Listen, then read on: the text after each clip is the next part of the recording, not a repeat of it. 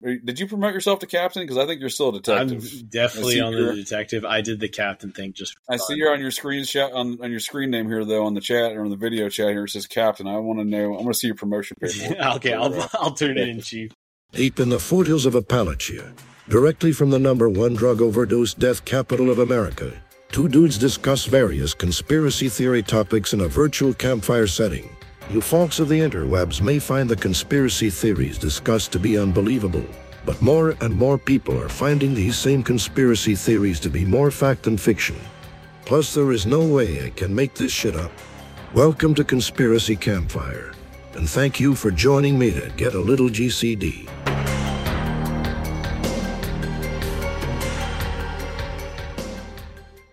My name is Matt Foley, and I live in a van down by the river. Dude, that's easily my favorite SNL sketch ever. Nice. First of all, as a child, I thought it'd be a bad idea to live in a van down by the river. and as an adult now, I feel like that Sounds may be amazing. a better idea to live in a van down by the river. I agree. I feel like it feels more free than the world that we live in as adults now. Uh, absolutely, dude. Absolutely. Sorry, is that loud? I mean, it sort of sounds like a typewriter. I work didn't on a very like I work. I use a cash register keyboard. I'll say I didn't know you were aiming for like a murder she wrote type of intro because uh, you're nailing it.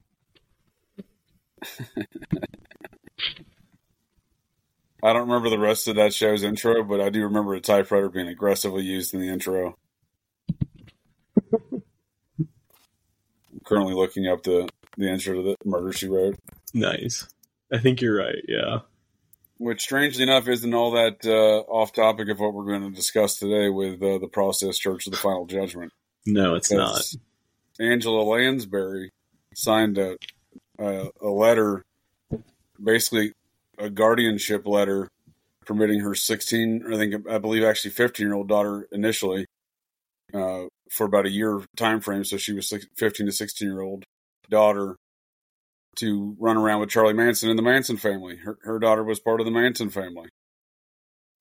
And she had given permission for Char- for her to be with her, you know, minor child to be with Chuck. And the reason why any of that was known is because LAPD mm-hmm. on numerous occasions had arrested Chuck and members of the family. So when there's a 15 or 16 year old girl kicking it with them, they're like, hey, who do you belong to? And Chuck's like, I got papers. Here we go. And of course, Manson being so intertwined with, with the process and even all the way up to the leadership where him and DeGrimston declared each other as one and the same. And he and they both spoke the same. If you if any, anyone's ever you or any of the folks of the interwebs have ever heard Charlie Manson speak, he uses a lot of processisms in his speech, stuff that was developed by Marianne and Robert DeGrimston is the the ling- lingo of of the process church. So that's why I always laugh when people are like, "No, there's no connection." there." I'm like, "You sure?" Because he's got their logo literally tattooed and transcribed, etched into his forehead. I lot would argue that's a swastika, but it's Well, similar to Well, theirs. here's, here's the thing: if you read any of the process literature, the they probably developed their four P symbol off the swastika because in their literature, they the, the process was known to publish all sorts of magazines and newspaper articles, and they wouldn't just sell them on the streets; they would sell them on the streets, but they would also distribute them to like members of, of parliament in the UK or members of Congress in the United States. And some of these were, were like, you know, some dark shit. It's often death and apocalyptic focused stuff, you know, like um, the whole kind of Manson family myth or ethos of their uh, understanding of the world, kind of their philosophy, this apocalyptic chaos philosophy. I mean, that's the same stuff that was in the the Process Church publications. I mean, there's far more interconnections again. To, to tell the story of Manson and tell the story of the process, to tell them to tell them apart, I, I think is is is uh, disingenuous because it's the same tale. right. All right, But man. Do you want to start the, recording? uh, isn't that weird that Angela Lansbury gave permission for her daughter to go be part of the Manson family? yeah, that's super strange. Are we so when all the when all the when all the indictments came down for the murders and the Manson family members, hey, wait, Angela- wait, wait, wait. Are we recording? yeah, Yeah, oh yeah. shit! I'm sorry. I'm so sorry. No, you're fine. It's cool. It's part of the show. oh, okay, cool. cool, cool. Okay. the uh, Angela pop pop pop smoke from Hollywood and, and went back to her homeland in Ireland went and took her daughter with her. So Angela Lansbury. ain't no way. Back to Ireland. Exactly, dude. She went to go hide out amongst the uh, leprechauns. Top of lead. Because ain't no way she was letting her daughter get, uh, you know, subpoenaed or, or indicted for that matter. In that case, that's how. That's again, she was part of that that same family. I mean, she rode around with that, you know, lived with them. You know, Yeah. she basically had custody. Charlie Manson basically had custody of her for for a period of about a year, I believe. I mean, wouldn't he technically have custody of her longer than he did of his own child? right.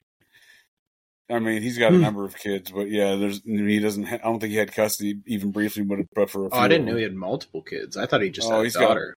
He's got a herd of kids. Whoa. I, I, if I'm not mistaken, he had kids before he went to prison the first time. Charlie Manson was never a, a hippie. He hated hippies. Right, right.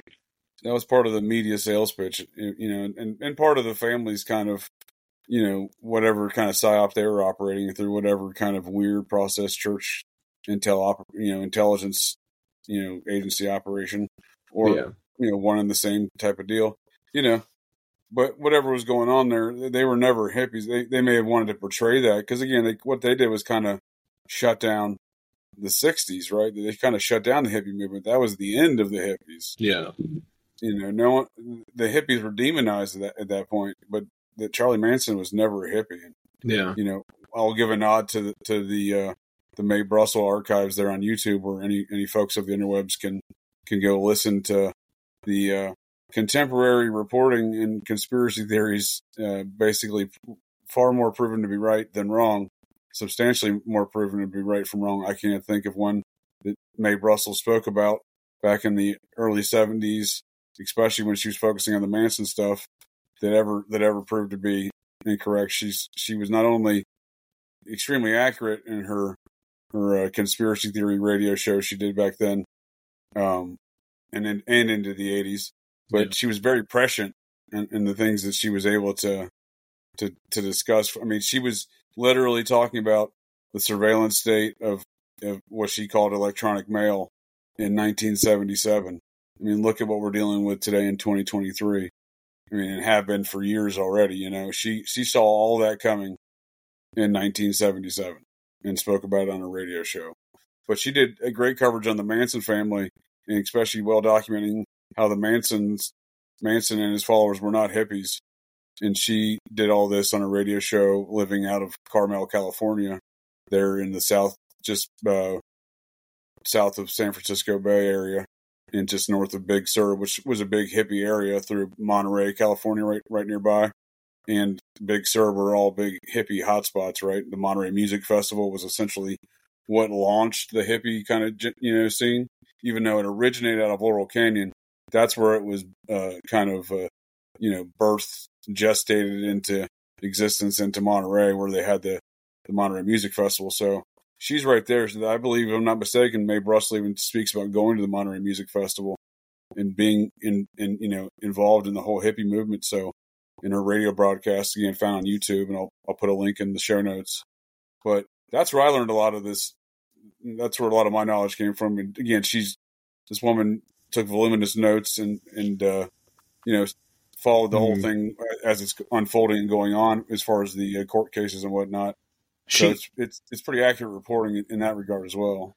she was kind of like the prophetess of many conspiracy theories that are still in circulation today in terms of um, the elements that she introduced. Uh, correct me if I'm wrong, but like she had like uh, all sorts of theories around Richard Nixon, Ronald Reagan, the Bush family, um, Nazis, um, and even like the uh, octopus theory. Um, Oh, oh, for sure. No, Yeah. she's all over all that stuff. I mean, she's the source of a lot of people's, you know, at least the uh, the primer for the other folks' investigations into all those topics was work done by Mae Brussell back back again in the she, you know, especially when you're talking about Nixon, Watergate, the the Gemstone file, which connects Watergate you know, To the JFK potentially to- to, the JFK assassination, all that stuff, the Howard Hughes stuff, the Manson family, the Kennedy assassination, the RFK assassination, the MLK assassination. I mean, she's all over all these topics. She's like the OG conspiracy theorist. When I when I first became a quote unquote conspiracy theorist years ago, I, I I wanted to see where the origins of a lot of these ideas came from, and that's how I kind of discovered Mae Brussell's work because again, she was kind of the, the pioneer in in kind of conspiracy theory, uh, alternative research type topics, you know, Hmm. because she she obviously had uh, great distrust of the Warren Report, and I think that was one of the things that, that started her on onto this campaign as well. Obviously, I believe she even uh, knew and, and met with uh, the New Orleans di- uh, district attorney Jim Garrison. So, you know, she was deeply involved in all the JFK assassination stuff from the uh, from the onset. Yeah. So, um, did she have any? Wait, no, never. I guess she talked about some Nazi like connections and sympathizers in the U.S. government, which would have some ties to the Process Church, wouldn't they? Oh, big time! Yeah, I, have, I actually I'm really interested to because I don't recall any radio shows of hers going over the process, but I'm really interested to try to try to see if I That's can. why I was like, uh, I stopped myself because I didn't know if the timing was off. Um, well, I mean, the process was formed in '66 yeah, in New Orleans. So no, I mean she was she was definitely aware of the process, and I'm quite certain she covered it. I'm sure she's even mentioned it in, in her broadcast, but I don't think she went. To my knowledge, I don't know if any of her public broadcasts went too in depth into the process. now just to touch on that, they formed in New Orleans, but before then it was the UK, correct? Right, that was their official incorporation in, in the United States was New Orleans, Okay. and that's one of the main main uh, hubs that they set up. They they when they formed in the United Kingdom, they kind of branched off in and around Europe. I think you know, again speaking to their Nazi, uh, you know, their their Nazi uh, patronage. They I think they one of their first branches was in Munich, Germany. Interesting. Well, then again, you know, and, and that may I don't know if that's the exact origin point, but that may in fact be where they adopted this these uh, German shepherds Okay. they're so famously known for. Right. Which I mean, technically the Nazis had German shepherds, but they also had Dobermans, didn't they? Yeah, but I believe the if I'm not mistaken, the SS Nazis were the German shepherd owners, Gotcha. and the and and that seems to be according to some of the process literature, sort of what they they venerate as the, the Nazi SS and you know Adolf Hitler. So how do you go and from again, Xenu Xenu to Nazi to God, Jesus, Yahweh, and Lucifer, or all this? or yeah, to you know their thoughts from the process. Yeah, I mean they have. I mean it's if you want to try to follow their theology, it gets kind of tough because really they they branch off of the OTO, right? Because that's where that's where Hubbard comes from. You know, yeah. the process comes from Scientology. Thelema. Scientology, yeah. So Hubbard was part of the the uh, uh, OTO there in Pasadena, California, with Jack Parsons, and Jack Parsons was in tight with Nazi SS officer Wernher von Braun, who would later be the uh, Apollo. Uh, Moon adminis- Moon mission administrator and later NASA administrator Right. They were pen the pals. States for years before, you know, like dating back to I think, well, I, I think I believe um, it was the early. Th- well, I have to get back to you. I think it was the early 30s. Might have been late 20s though, because it was when Parsons was like 16 years old. So they they developed a pen pal, some sort of pen pal relationship relative to their uh, their their ideas of rockets because rockets weren't a thing at the time. So it was th- their ideas of rockets, which Parsons would later, you know, alle- allegedly invent rocket fuel through a sex magic ritual, and and that's where L. Ron Hubbard comes in, into play there as well as part of his sex magic OTO cult there in Pasadena. So the process kind of comes from that, but you know how that directly relates to Scientology's kind of theology, I don't know because you know you, they like you point out they have this intergalactic god Xenu is kind of like Thanos right? in a sense, right? I mean, it almost literally is the Thanos story. No, I mean that's why I call Marvel comics and DC comics for that matter because they branched off from one another, much like these cults branch off from one another. That's why I call Marvel and DC comics Thelemic fan fiction because you can relate, or or or Scientology fan fiction because I, I quite honestly I don't know. What do you call Star Wars then? because they purchased Well, Star Wars. I guess that's just bringing it into the family. I mean, possibly. You know, it, it is it is in a, a galaxy far, far away, Hmm. in a, in a time long, long ago. so, ancient alien cargo cult like aspects for sure. Um, but the Marvel, I mean, just think about Marvel comics, right? So you, they have all these ideas, or especially relative to Scientology. They're super big into superpowers, right? That's all you get in these superheroes. And to a degree, I think that's what Thelema is, is shooting for with a lot of their stuff. Because again, Scientology, according to L. Ron Hubbard's own son, L. Ron Jr., uh, who later changed his name to something else. But L. Ron Jr. even said that he was is, he, he was a member from like day one. Uh, this is L. Ron's first first marriage, not his second marriage, um, or third. Who knows? That you know, as a as a cult leader, you got to have a lot of wives. I think Joseph Smith has kind of set the standard on that one. But yeah, he was like the, the, uh, uh, Michael Jordan of setting. No doubt, Yeah, for sure, for sure. Everyone else just tries to compete. yeah. He's like, The uh, hold my uh, hold my top hat in two stones. Right, exactly. I'm gonna go bang this dude's wife and come back and go see some more magic. That's the li- day in the life of Joseph Smith. What can you say? The uh, but so the according to L. Ron Jr., his father incorporated a lot of aspects of the OTO into Scientology. So you know, not to dive into the too deep into all that stuff today, but so there's definitely you know there's a there's a theological kind of evolution there, and I think that goes on with all these cults and their offshoots. It happens with the process. It happens with process offshoots. They take some of the ideas that they like there, like, oh, I can do these things better. And the process did that initially when Robert de Grimston and Marianne McLean de Grimston. Robert, his name was Robert Moore, and her name was Marianne McLean, and together they became the de Grimstons. Um, and this was after they formed the process. So, and they were the leaders of the process and they took the E meter, the infamous E meter from Scientology, and, and made it like the P meter. I think they called it the P scope, you know, process. So, you know, a lot of these groups they they, they splinter off, and some the some of them take some ideas and they're like, oh, I'm going to go do these things, but then throw away these ideas, and we're going to start our own new cult.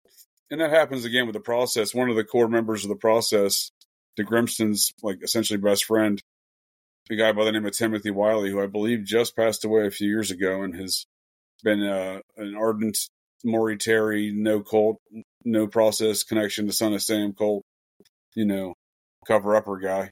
Hmm. Um, he uh, he was de Grimston's uh, friend from architect school uh, when when when which which is what the Grimston was doing when he left. As a, he was in, him and Marianne de Grimston were Scientology auditors, so they were the people who were having people come tell them all their secrets while holding two tin cans and deciphering the stuff on the quote unquote e meter. That's what they were doing. And at the time, and you can't do that. You can't take L. Ron's technology and go do other stuff with it. no, no, It's no. not prescribed by He was like, uh, he was like, he was like, fucking. He was the Bill Gates of fake technology. Absolutely. Well, I mean, Bill Gates is kind of the Bill Gates of fake, fake, fake technology. Fair. I know what you mean. Yeah, yeah. Because everything in Sci- Scientology they call tech. You know what I mean? Oh, that's true. oh, true. that's tech. That's, That's, tech. tech. That's This tech. is tech. Yeah. You got the new tech. You got the old tech. Well, yeah, it, But- it's all like a fucking mind fuck, right? Oh, for sure.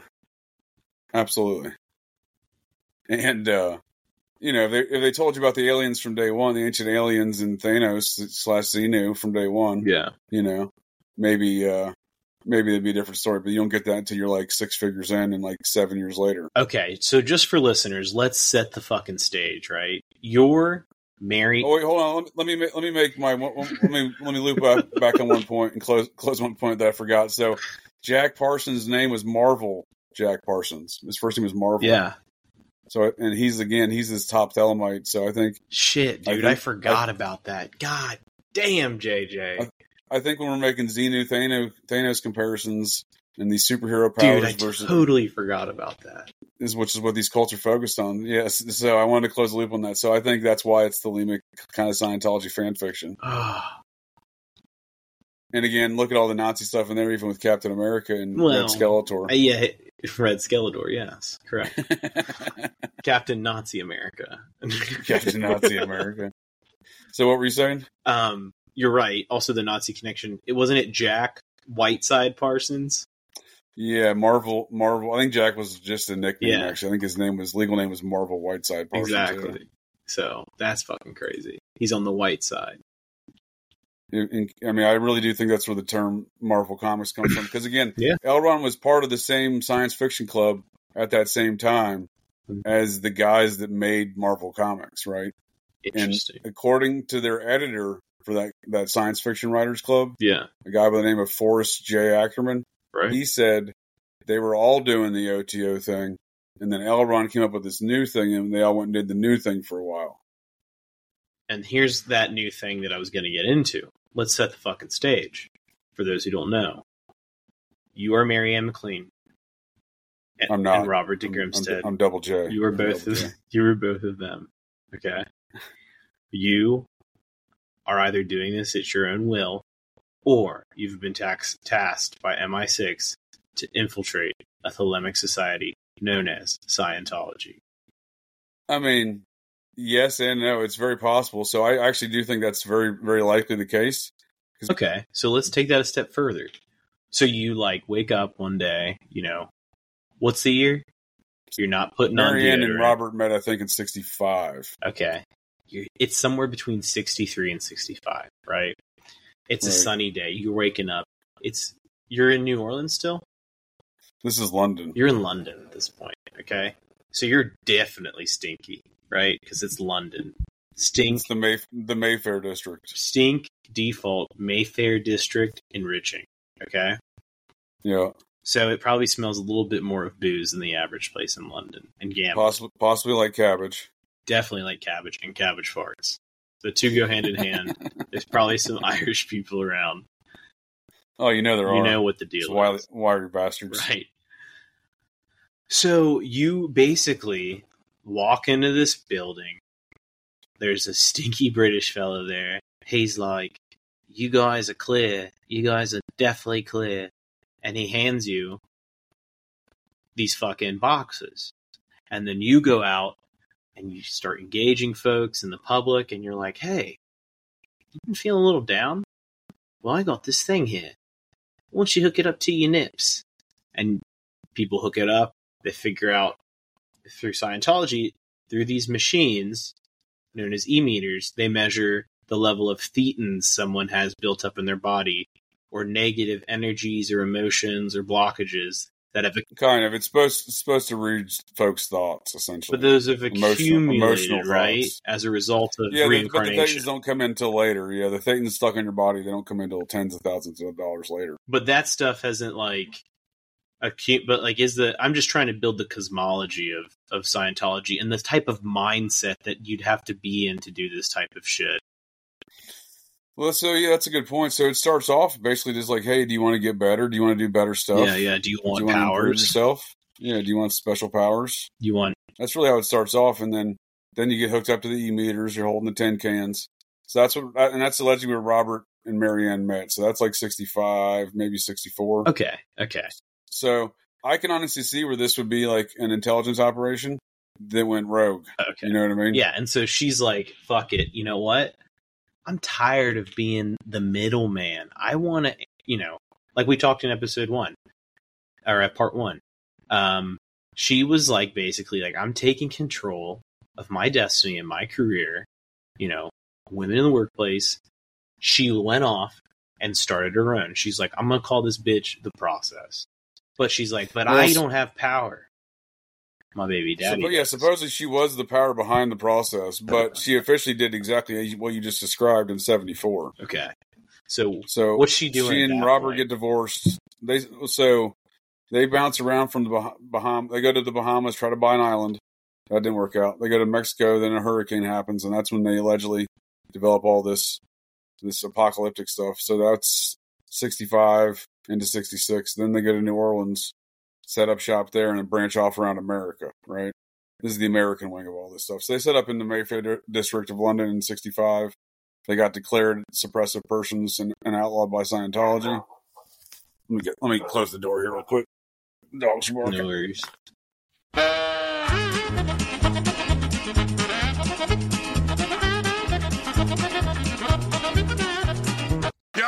what do you want to do with your life? I want to live in a van down by the river. Well, you'll have plenty of time to live in a van down by the river when you're living in a van down by the river.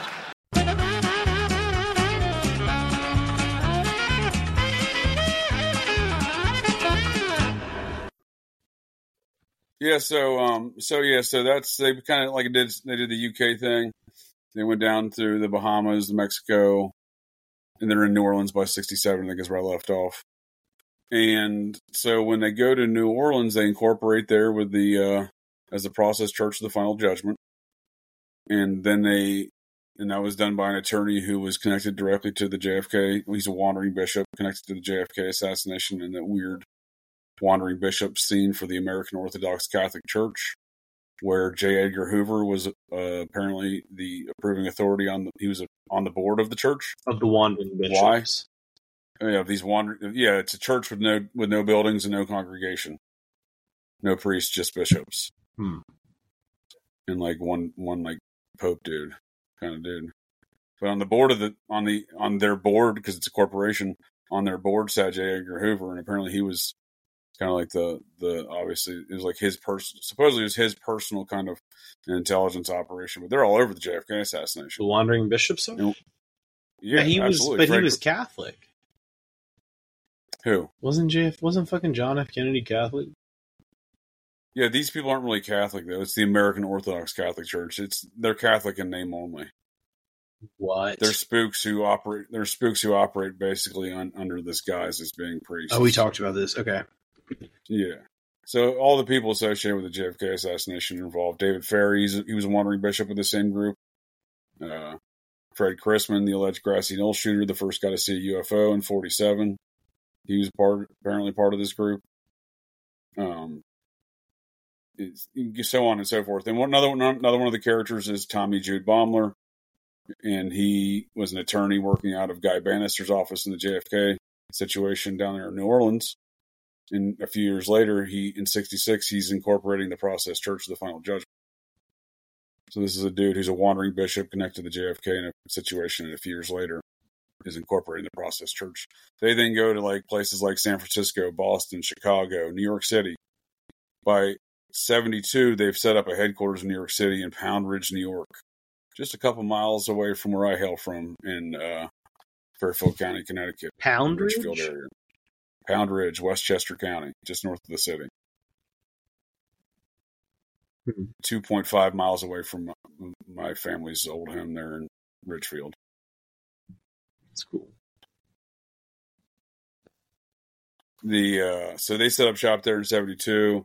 They have they have a spot in Manhattan. They have a spot up there in, by Harvard. You know, they set up around you know universities and, and areas where they can they can attract wealthy people, people with uh, who are are you know oftentimes artistic you know kind of people down there. They set up shop in like the Village in, in New York City.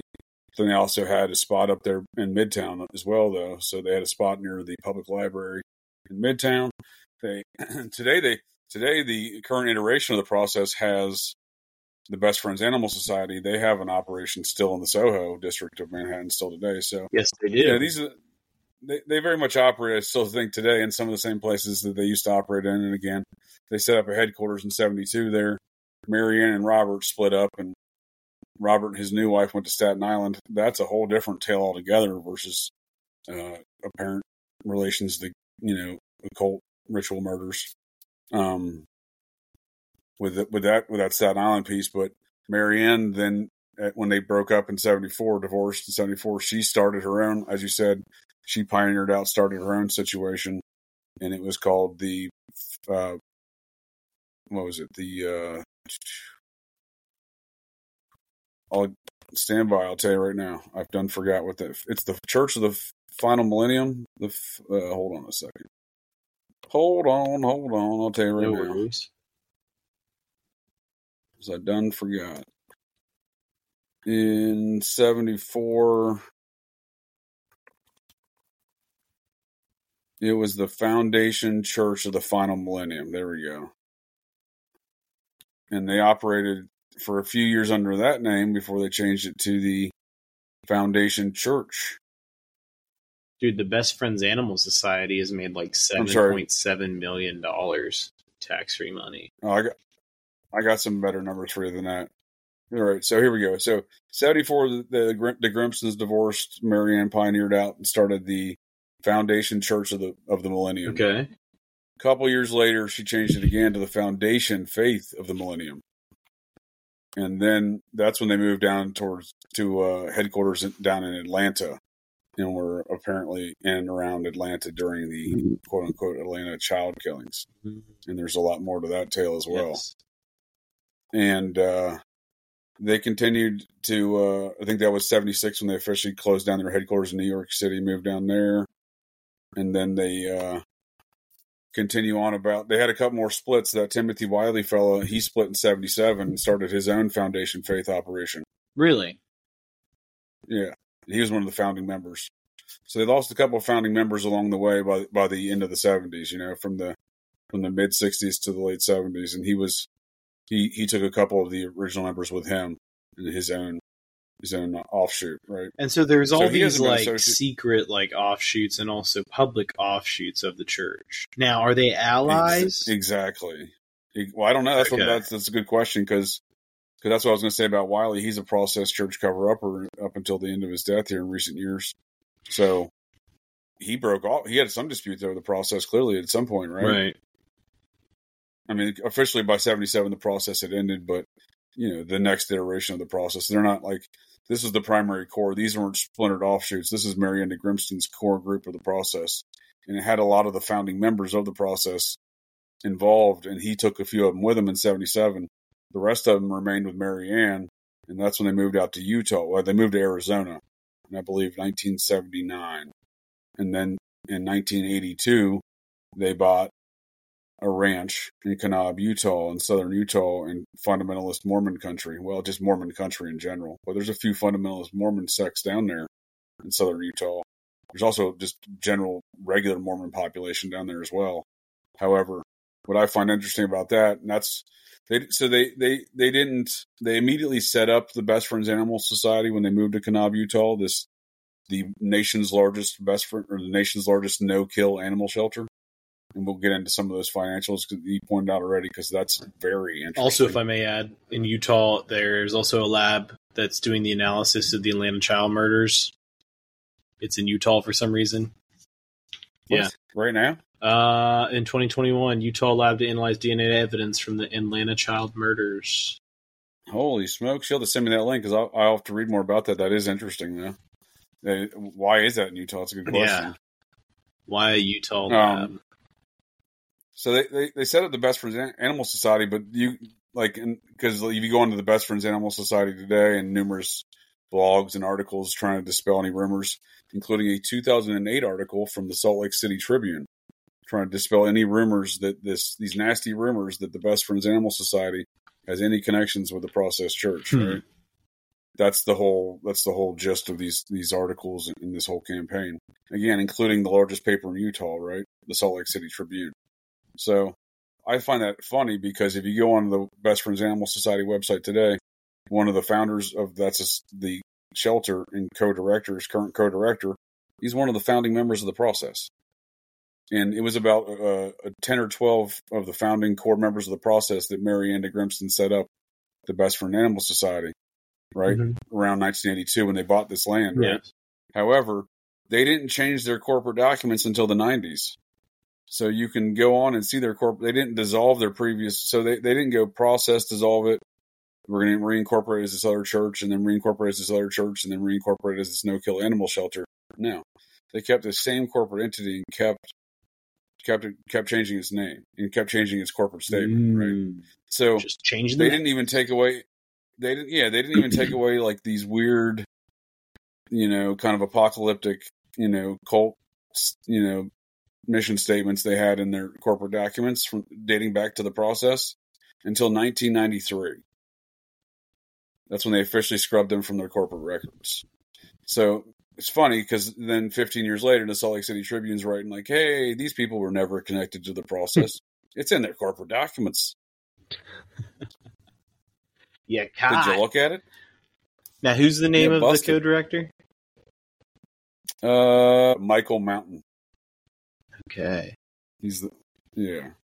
I mean, there, there, there's articles dating back all sorts of years. Here's one from 2004, kind of trying to dispel the same kind of rumors, right? And again, naming numerous people of the and their process names in the article, like, oh no, but they're not involved with that anymore. Oh, okay, but it's still the same people, Yeah. right? Still the person. Yeah. Yeah, try, try to pretend like they're different people altogether. No, no, no. It's the same people, and they're all together still. So what are you talking about, right? So, and, and I, I think we, I may have misspoke in the last uh, process discussion. I don't, maybe I, I, I it's because I pronounce these words the same way, and I may be wrong, or right? I don't know. You can tell me. Is Jehovah and Yahweh are these two different gods, or is that the same God? I mean, I think it depends on same like. spelling, different spelling. I- Same God, different Well, I mean, like. Okay, so I think two different hold on. gods. Yahweh is YHWH. That's known as the Tetragrammatron, and Yeah, it's like the old, it's the old Hebrew. and like the God, idea right? is that like if you added like the I think it's like if you add the consonants to the vowels that you have of, in Yahweh, it's Jehovah, like Yahweh, Yah. That's what I'm saying. It's just different spellings of the same God. right, Right. but I think the process Yeah. church views them as separate. Do they not? They might. So they go. They they venerate Jehovah. I, I said Yahweh, but I'm I'm uh again. Those are the same people. Although me, I so- will also add, there's a really good YouTube That's channel called. Esoterica, and they and he has like he's like an actual biblical Hebrew scholar, and he says that Yahweh and Jehovah are different. I think Yahweh is a storm god, and Jehovah is also a storm god, but a different type of storm due to the region that he his worship originated into. Well, for us uh, non uh, biblically educated folks like myself, who grew up uh, alien cargo cult Mormon style. Um, no, I mean I read the Old Testament, but I mean, in, in, I'm, I'm I'm if I'm not mistaken. I was taught that Yahweh and Jehovah was the same God. I think that I'm pretty sure the Mormons taught. me yeah. I'm gonna blame them. I'm gonna blame the Mormons for that one. Um. Anyway, so well, back to this ranch they bought in Utah. So when they set up the Best Friends Animal Society, they bought a ranch that was formerly known as Little Hollywood because it was a Hollywood former Hollywood Western movie studio Yeah. ranch. In fact, including big big Hollywood films such as The Outlaw Josey Wales by Clint Eastwood, that and that was 1976. I think that was the last film filmed there. So th- they're purchasing this, you know, six years later, this film ranch. Part part of this ranch or an adjacent property, which is is yeah, I've yet to be able to conclude, was owned by Jack Nicholson, and seems to be at least a portion of his property may have been included in the sale to the process, or at the time the Foundation Faith of of uh, Foundation whatever they call themselves. I just call them. They they can keep changing the sign out front. It's still the process. Well, you know what's funny is um, just looking at the board of directors of the process. Francis Battista is one of the founders of the Best Friends Animal Society, but was also a process member. Exactly. That's what I'm saying. You can look. Yeah, you can look at their corporate records and see it's the same. And they're, It's they just because again they just kept changing the name. I of the guess their in the children are coming back too, because there is some level of polygamy. If sort of like, I think they've kind of found a almost like a um, religious freedom utopia in kind of Utah. It seems. Oh well, they're going to have similar interests with the ancient alien, fellow ancient alien cargo cultists. Yeah, for yeah. sure. Yeah, like which one I'm allows us to have the most amount of wives? Yeah, I mean, as an as an extension of Thelema, I'm convinced they have an ancient alien cargo cult philosophy amongst their ranks. You know what I mean? may not be the lower levels. You may not get that up until later, right? You know what I mean? Because that's how they do it in Scientology. So that's all I'm saying is it may not be as uh, as publicly apparent to folks. Yeah. But as an extension of Scientology and Thelema, I think they got a lot of that ancient alien cargo cult stuff going on. Because again, you know, Thelema involves a little gray alien, does it not? I mean, I think people interpret that as demon or alien. I think they're. I think those two terms, in my opinion, are interchangeable. Yeah. so whatever you want to say about it, but so yeah, the, yeah, it is interesting that they settle in a uh, former Western studio, Hollywood studio ranch in Utah because the Manson family lived on a old Western Hollywood studio ranch just north of Hollywood in, in Los Angeles. It's almost like I'd what be these? interested What are to these see. process cults doing? I was What's just gonna say I'd be interested to see like um, how many of these old farms, these Hollywood ranches, how many of them are built on old mound sites. That's a good question. That's a damn good question. That's Um, why you hired me, was- sir. as I was uh, as I was reviewing some stuff relative to the Greek societies, you know, looking at some Idaho stuff, Yeah, I realized that one, you know, that that more than one fraternity started out on a mound.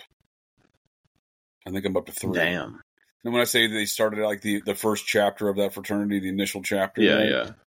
Like for example, I think it's Kappa Alpha. Who gives a shit? I think it's the name of it. the name of the fraternity in, in uh, Columbus, there, Ohio Yeah. State.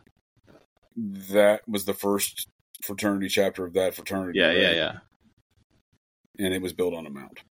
Their first chapter. See, house. and like, come on. Yeah. So as I'm as I'm seeing some of that stuff, I'm like, yes, man, there's more stuff on built on mounds than I thought there was. And what is going on with building stuff on mounds? There's something more to it than just that's a good plot of land. I'm going to build there. Just to add to that, like, I do think that, like,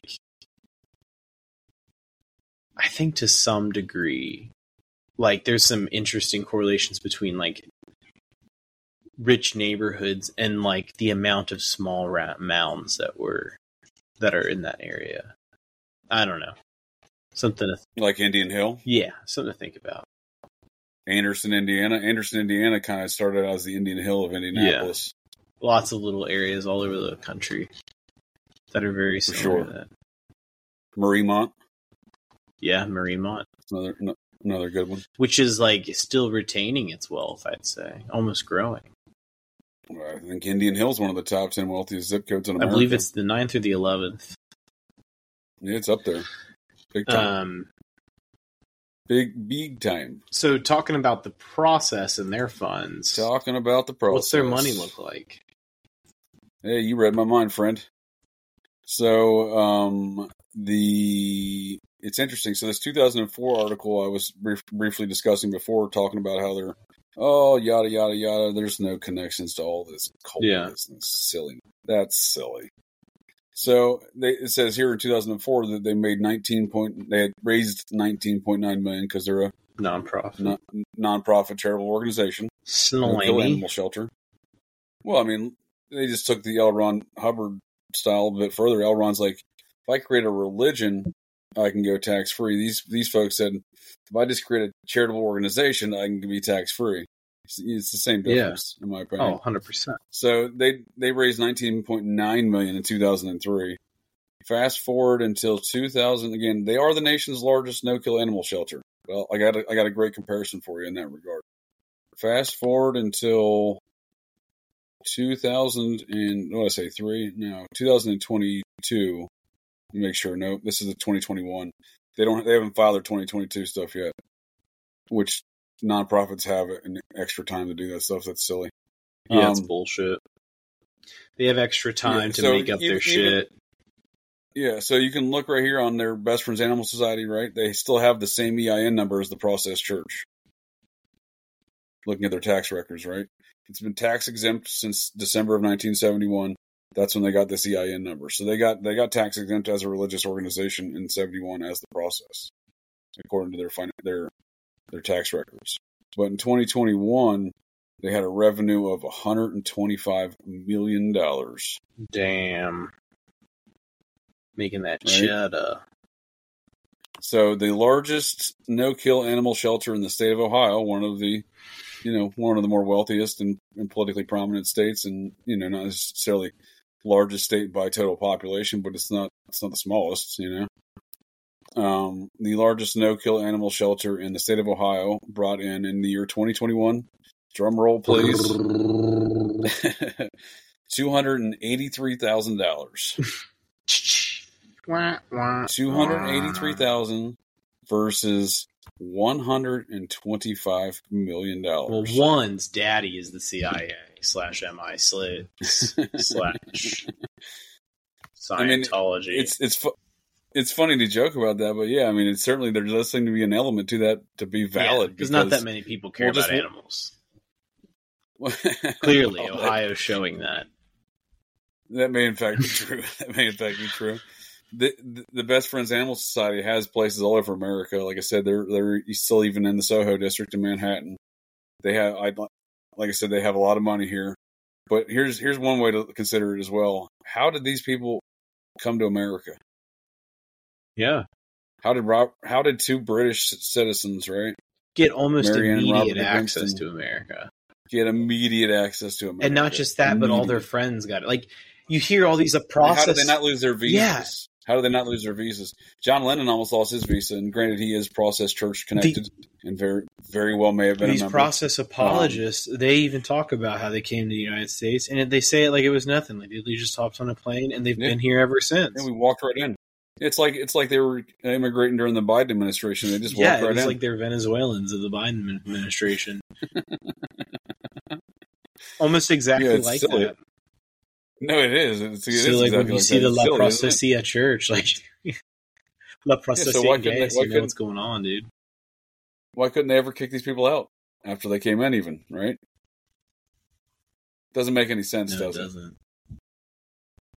So that's what when it, when it boils down to what is it was is or was probably I would say still is the process church and and its offshoots and its primary core group of the Best Friends Animal Society.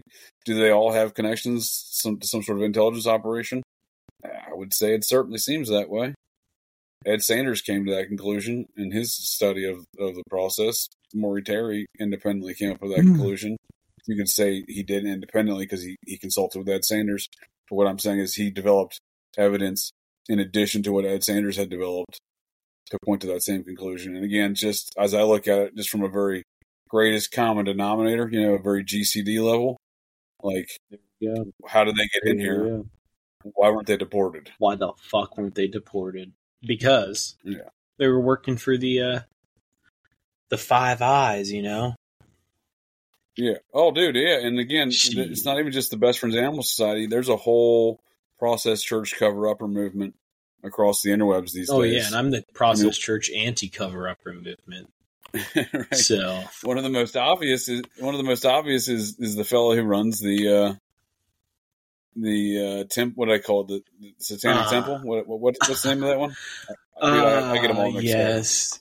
Yeah, the Satanic Greaves. I Much like a Chinese food restaurant, I'm just going to call your weird satanic religion something strange. They're all the same. I am Lucien It's Greaves. like every Chinese food restaurant's the Golden Dragon, right? Like, uh, like let's go to the Golden Dragon to eat. Like that's not the name of the place. I'm like, is it a Chinese food restaurant? Then it's named the Golden Dragon. I don't like Um, the death threats I've received, so I will not use my legal name. Right. So I will instead call So- myself Lucien Greaves. Exactly. So Lucien Greaves, the head of the Satanic Temple, uh, according to his own website, theprocess.org, he operates that under the name Douglas Mesner, and he also operates under the name Douglas Mesner in numerous lawsuits. Lucien Greaves, I, I think, is, is simply a pseudonym. Douglas Mesner seems to be another pseudonym and not his legal name, but he does has been sued and sued other people under the name Douglas Mesner. It appears. Which, just so everyone I believe, I believe they sued. I believe as Douglas Mesner and the Satanic Temple, I believe he sued Twitter. If I'm not mistaken. did he I don't win? remember the contents. Of, I don't. I doubt it because the whole section two oh, oh what you call it protections that they that social media companies have. Yeah. Two thirty one. Name a number. Name three numbers. Section. Name three numbers. that- Yeah. of the law that protects the social media companies at, at will whenever they want it. yeah, to. you're right. I will say he's a fucking weirdo. His this Lucien Greaves website's very strange. Yeah, so he operates the process.org on that homepage web the, the homepage of the website is the process church symbol also in the background through various indexes of the website or is the process church symbol. Yeah. And it seems to be basically focused on just here's one good example and I'm not promoting Ted Gunderson because I got my issues with the guy as well. Here's a blog post from 2012 written by uh the man, the myth, the legend here. Lucien uh, Greaves. Lucien Greaves slash Doug Mesner slash another slash. A lot of slashes going on here. He wrote a blog post here in 2012. Ted Gunderson, death of a public paranoid. Apparently, this was uh, somewhat of a, satirical, um, mocking obituary, obituary that he wrote of Ted Gunderson, the former FBI agent in charge of the Los Angeles office and turned kind of satanic ritual abuse. You know, uh, you know, combating that in, in his time at the FBI and in retirement is how his story goes.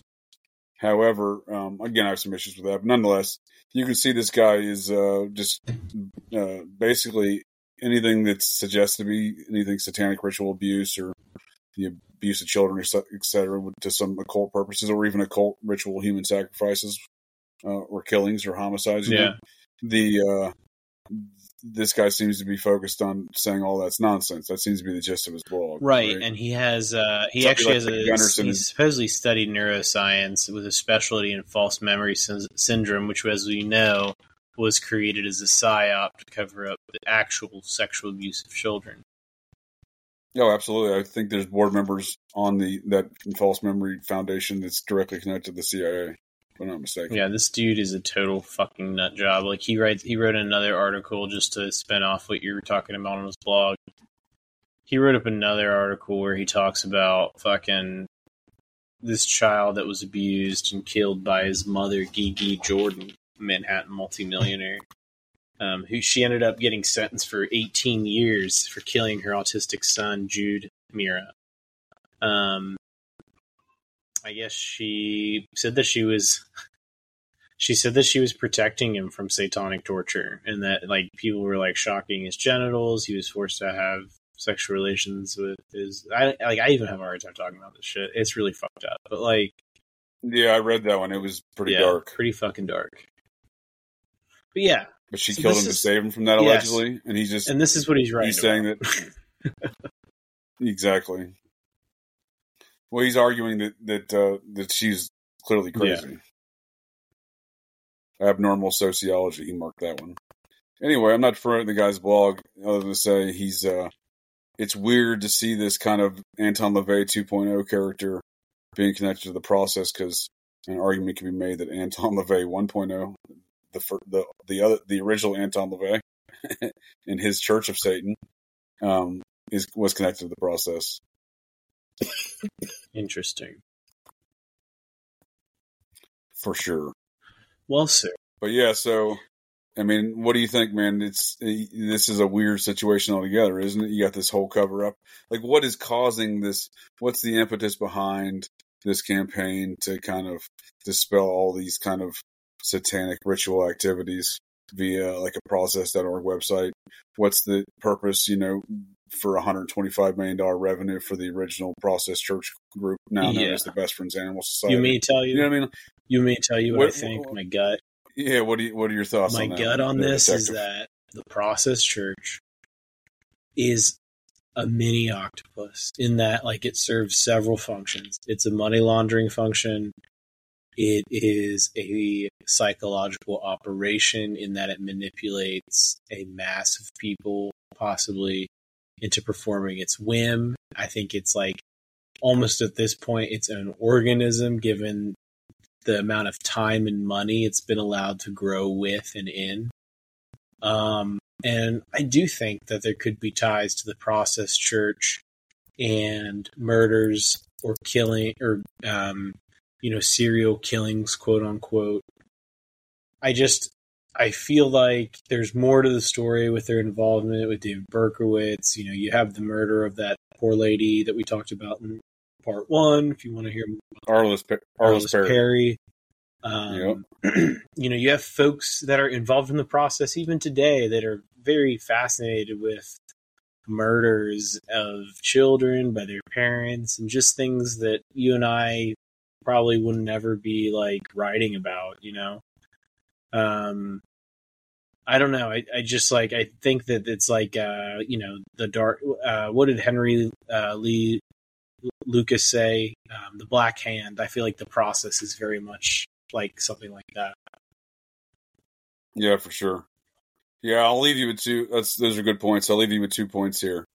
Uh, one um, is relative to a, a, a uh, Operation GCD Code number seventeen that I just published today here, and uh, that was with uh, Recluse Stephen Snyder, and regarding our adventure, a, re- a review of our tour and adventure to the Society of the Cincinnati headquarters in Washington D.C Nice. and and the former owner of that home was a woman by the name of Isabel Weld. Well, she was she was married. It was Isabel Weld Anderson, but her maiden name was Weld. Isabel Weld came from the the Boston Brahmin uh, Weld family there out of Jamaica Plains, uh, Massachusetts. And interestingly enough, one, so one of her cousins out of that same family was the former governor of Massachusetts, William Weld. He was also the Libertarian Party presidential candidate, VP, in 2016 with Gary Johnson. Huh. Yes, that makes sense. I just came out of nowhere with that one. I had to, I had to double check that Nice. after I said that, like internally to my head. I'm like, yeah, That makes sense to Yep, me. that's right. Yeah, that makes sense. Um, so William Weld, the- this is the family that started Harvard. You know, the Weld family. Right. You know, there's there's a lot. I go, into, I go into a lot about the Weld family. I go into a lot about the Weld family, but we'll we'll leave it at this: that uh, William Weld hired the former Process Church attorney John Markham after he was done working for the Process Church. So Mm. you know, it's weird when you see some some connections with the Weld, and it just synchronistically enough, I just had published a podcast regarding the Weld family. Though she would be a cousin of some regard to William Weld. I don't know precisely how, but a cousin to some regard. Interesting. Yeah, So, what do you what do you And- think about the process? Do you think that they're something like what I described? Do you get in a sense for something Yeah, I think- I think what happens is these people run are involved in a very egotistical, philosophical understanding of existence, right? And they go into these situations uh, like Marianne and Robert de Grimston did. They joined Scientology, like we can take this stuff, this stuff, and throw this other stuff in the garbage and go start our own cult. And Timothy Wyllie later did that. De Grimston's, you know, founding member friend, close friend. Um, he did the same thing after after the process split from Robert. He split from Marianne de Grimston later with his with some of the other founding members. So these these offshoots continue to occur. And if you look at a cult like the process, who who uh, seemingly, as the story goes, you know, adherents to their cult had to pick one of the gods to follow, one of the four gods. So some of them would be assigned Jesus, some of them would be assigned Right. Jehovah, some would be some would be assigned Satan, some would be assigned Lu- Lucifer. So after a while, especially after the process Oh ended, man, I got But after- Lucifer. that was like a sorting hat exactly. in Hogwarts. But you're gonna have some you're gonna have some very disparate viewpoints amongst cult members, Right. right? So at some point in time, they're gonna splinter off and start their own thing. So then you're gonna have like the satanic branch, right, branching off from the Jesus Right. branch. I'm assuming it's the first. It's They probably the created first their own dispute. mini Babel. Right, exactly, dude, exactly. So you have these Jesus preaching process church members in one city that branch Oh, off and oh, go their own way, and then you have a satanic operation in another city, right? Well, ultimately speaking, they probably work together because they're both process. process At the end of the day, they're all about that process. Exactly. So right, wrong, or different, that's how they're going to operate. And, and even if they splinter off, I think in large part, you, there's still various, you know, collusions and whatnot. They're still running, you know, drugs with UFOs. if you will. You know, they're using UFOs Exactly, to run dude. some drugs. and Thanos told them to do it all. Thanos is sitting up on a motherfucking Thanos slash. Xenu. Thanos and Xenu are just chilling. It, that's actually both of them. One's one's running the process. Oh, dude, they're up there by the Mor. They, they swing by and hang out with the Mormon god up there in Kolob. Yeah. up there by the Star Sirius. Yeah. So it's them, Elohim, the Elohim from the Mormon, um, Yeah. the Mormon sects. God, Yeah. dude, they're just kicking it. They're just doing stuff. and they're like, "What are we So- gonna make these weirdos do? so as these Run some drugs exactly. and UFOs? That's what." Exactly. Drugs, drugs, drugs, women, and money, dude. That's what they're talking about right here. Or kids for them Oh, for these God, no, usually. God. No, women. Um, but the uh, so what I'm getting at with these cults also. So like, let's say the, the Pound Ridge, New York, 1972, the uh, or 74, the uh, Process Church officially dissolves. Or well, they don't dissolve. They officially break up again. They didn't dissolve corporately. They just changed the name on the same corporate corporation. Um, so they did change. They did officially apparently break up at that point. That's when they became the Foundation Faith of the Millennium, or Foundation Foundation Church of the Millennium. Be- Before they later became the Foundation Faith of the Millennium, which again I'm just going to all call the process. But officially, the process ended in '74. So, um, just to kind of clear up and make, make that murkier for some folks and clear it up for other folks at the same time here. But the people, these offshoots, the people that branch off, the people that were living in and around the headquarters and focused around the headquarters of this cult, a lot of them don't leave. Right. They stay in the same areas. And that's essentially what Maury Terry was saying was the Son of Sam produced the Son of Sam cult. and I can I can verify that I, I know for a fact that Maury Terry, that David Berkowitz told Maury Terry and identified numerous process cult members that that he that Berkowitz knew that were associated in, in pulling the strings on that Son of Sam operation, according to Berkowitz. Whoa. So, you know, these things, and Maury Terry was far more right than he was wrong. People want to diminish his work. I think he's, Right. you know, far more right. I'd like to see more of the stuff he's wrong about, but he's far more, because if it's wrong, it needs to be corrected. But ultimately speaking, like people are trying, right now, there's a process church cover up or operation to discredit Maury Terry's cult theory altogether. How dare you, It was just, it's Process. just David Berkowitz. Yeah. So that I think is, that I think is ridiculous because again, he's far, from everything I've seen, he's far more right than wrong. And I think he's been independently verified by so many different parties relative to this cult situation. I find it kind of funny that, that someone's coming out, people are coming out today and like, oh, Right. there's no process, there's no Yeah. cults. It's like these aren't the droids you're looking for. Yeah. Your silly, your silly process mind maneuvers will not work on me. I know what's going on. I know what's afoot. That's my response. Your silly process mind maneuvers are no good here, sir. but so, like, here's an example of how these cults, even though they may break up, they may, you know, disband or whatever you want to call it, they still operate in the same area. The cult members usually don't go anywhere, and they don't adopt new belief systems either. They still they, they still very much adhere to their same cult belief systems, right? Or create similar uh, occult belief systems in a, in a splintered offshoot type of Right. deal, right? But an example of that is the Nuwaubian Nation. It was a cult funded and financed and property owned, and the security that ran the place was all owned by actor Wesley Snipes. It was an Egyptian, ancient Egyptian mound builder, uh, ancient alien cargo cult uh, compound cult in Georgia. Huge compound. They built pyramids. They built it on a mound site. Again, the the uh, Wesley Snipes was kind of the financier and backer of all this. The cult leader was a guy by the name of Dwight York. He's in, he went to prison in 2004 for, for child sex trafficking. So, and the whole the whole the state of Georgia completely destroyed the entire city these people built. This ancient Egyptian cargo cult mound city. Um, but the people that lived there, they had hundreds of people, right? That lived there, and hundreds of people lived in the uh, area that was part of that cult, but then did did, they did not live on the compound. Mhm. Right? Those people all still live there today. Like there's news articles talking about from the local Georgia area talking about these people still live there today when they tore down this place 15, 16 years ago. Damn. You know what I mean? Yeah. So that's what I mean by these when like the process church breaks up in seventy four. Like, yeah, some of them may have went with Marianne, and some of them may have, may have later left with that Timothy Wyllie fellow a few years later. But some Just- of them just yeah, stayed right stayed there put. in Westchester County, He New York. with the faith, Yeah. the process faith. Yeah, so you have like relative to the Nuwaubian Nation, like the people that would live in the compound, would I think would be the the the core of the of the cult. But then you have the outlying members of the cult, right? The people who live outside the compound, right? So looking at the process situation in Westchester relative to the Nuwaubian Nation setup, right? You have, or for that matter, Scientology. You have the the, the core Scientology priesthood people, the billionaire contract people live on Scientology compounds, but then they have the outlying membership of the cult, right, who live in the community. right. Right, No different here. No different. New, New Nation. No different than Son of, the process out of out of New York. So you have that outlying community that was all part of the process. The membership there, they all lived there already. They were just they joined this cult because the cult moved there, right? So they're still living there, right? They're still espousing these ideas, and that's what produces the Son of Sam. That's what produces ah, some of these other offshoots. That makes a lot more sense, actually, right.